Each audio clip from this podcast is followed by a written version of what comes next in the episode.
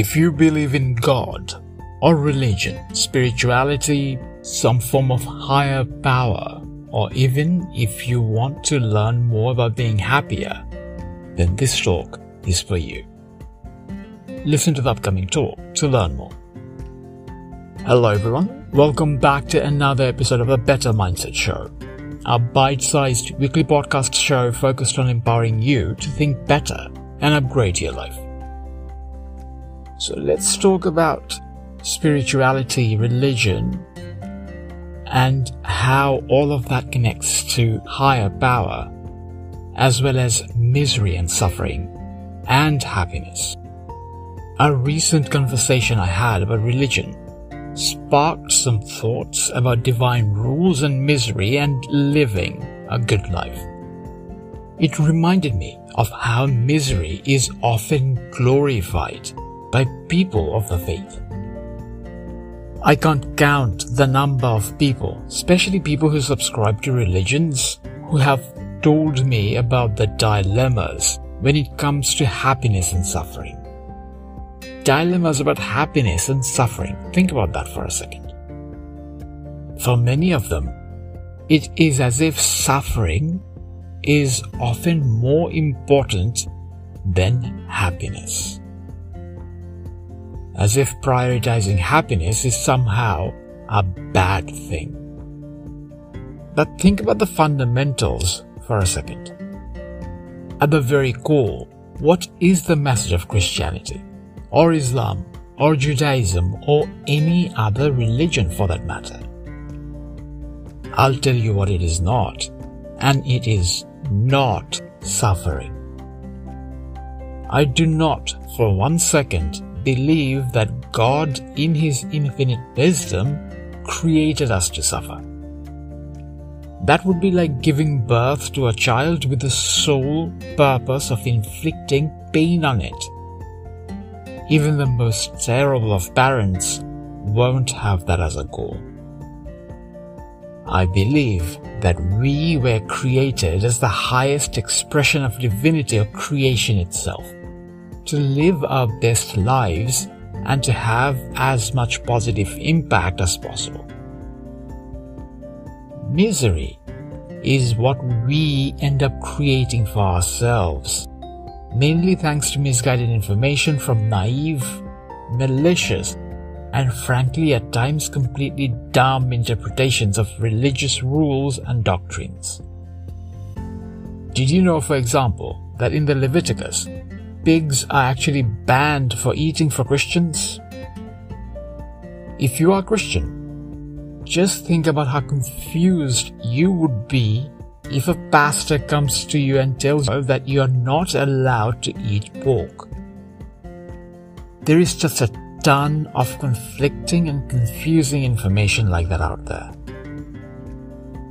What makes matters worse is that there are loads of arbitrary nonsense that are man-made. A lot of times, things that don't make sense whatsoever when you factor in the core elements or truths.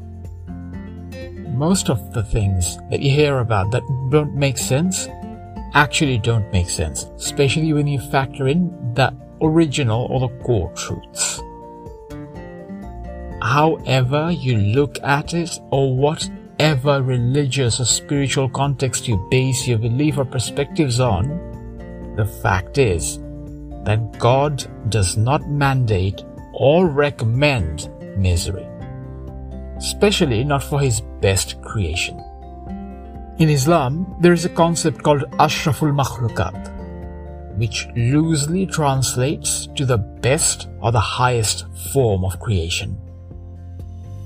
That concept emphasizes how we humans are at the pinnacle of all creation and are the best of all of God's creations.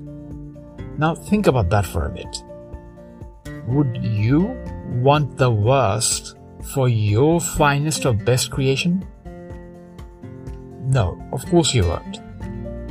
If anything, you would want the absolute best and you would want to cherish and care for your best creation. So why would it be different for God? What's more, God is all about love and good. So does it really make sense for Him to want us to suffer? And does it make sense that He would want us to prioritize suffering over happiness? No, of course it does not. Add to all that the other things that we know about God, about how God is all about kindness and compassion. None of that adds up to the version of God you sometimes read or hear about the God who wants to punish and inflict pain, and apparently the God who wants you to prioritize suffering over happiness. It doesn't matter what religion you look at, the one commonality you will always find is that God is the wisest, kindest, and most compassionate. And those great aspects about God are in stark contrast with the whole message about prioritizing suffering and misery. This is why I do not believe that God wants us to not enjoy life. In fact, based on everything I've learned about God and the core messages from the different religions I have studied, the divine mandate is to live the best life we possibly can. Live the best life we possibly can. That is the divine mandate, not suffering. I don't, for one second, believe that God wants us to suffer. If anything, I sincerely believe the opposite, which is that God wants us to live our best lives and enjoy ourselves and make the most of the short time that we have. Misery and suffering are human creations, not divine doctrines.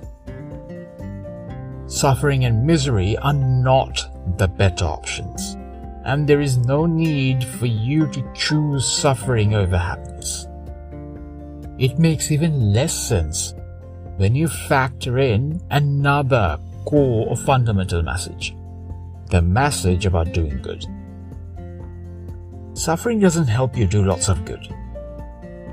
In fact, you can do more good when you are happier, because when you are suffering, it becomes difficult for you to do good for others.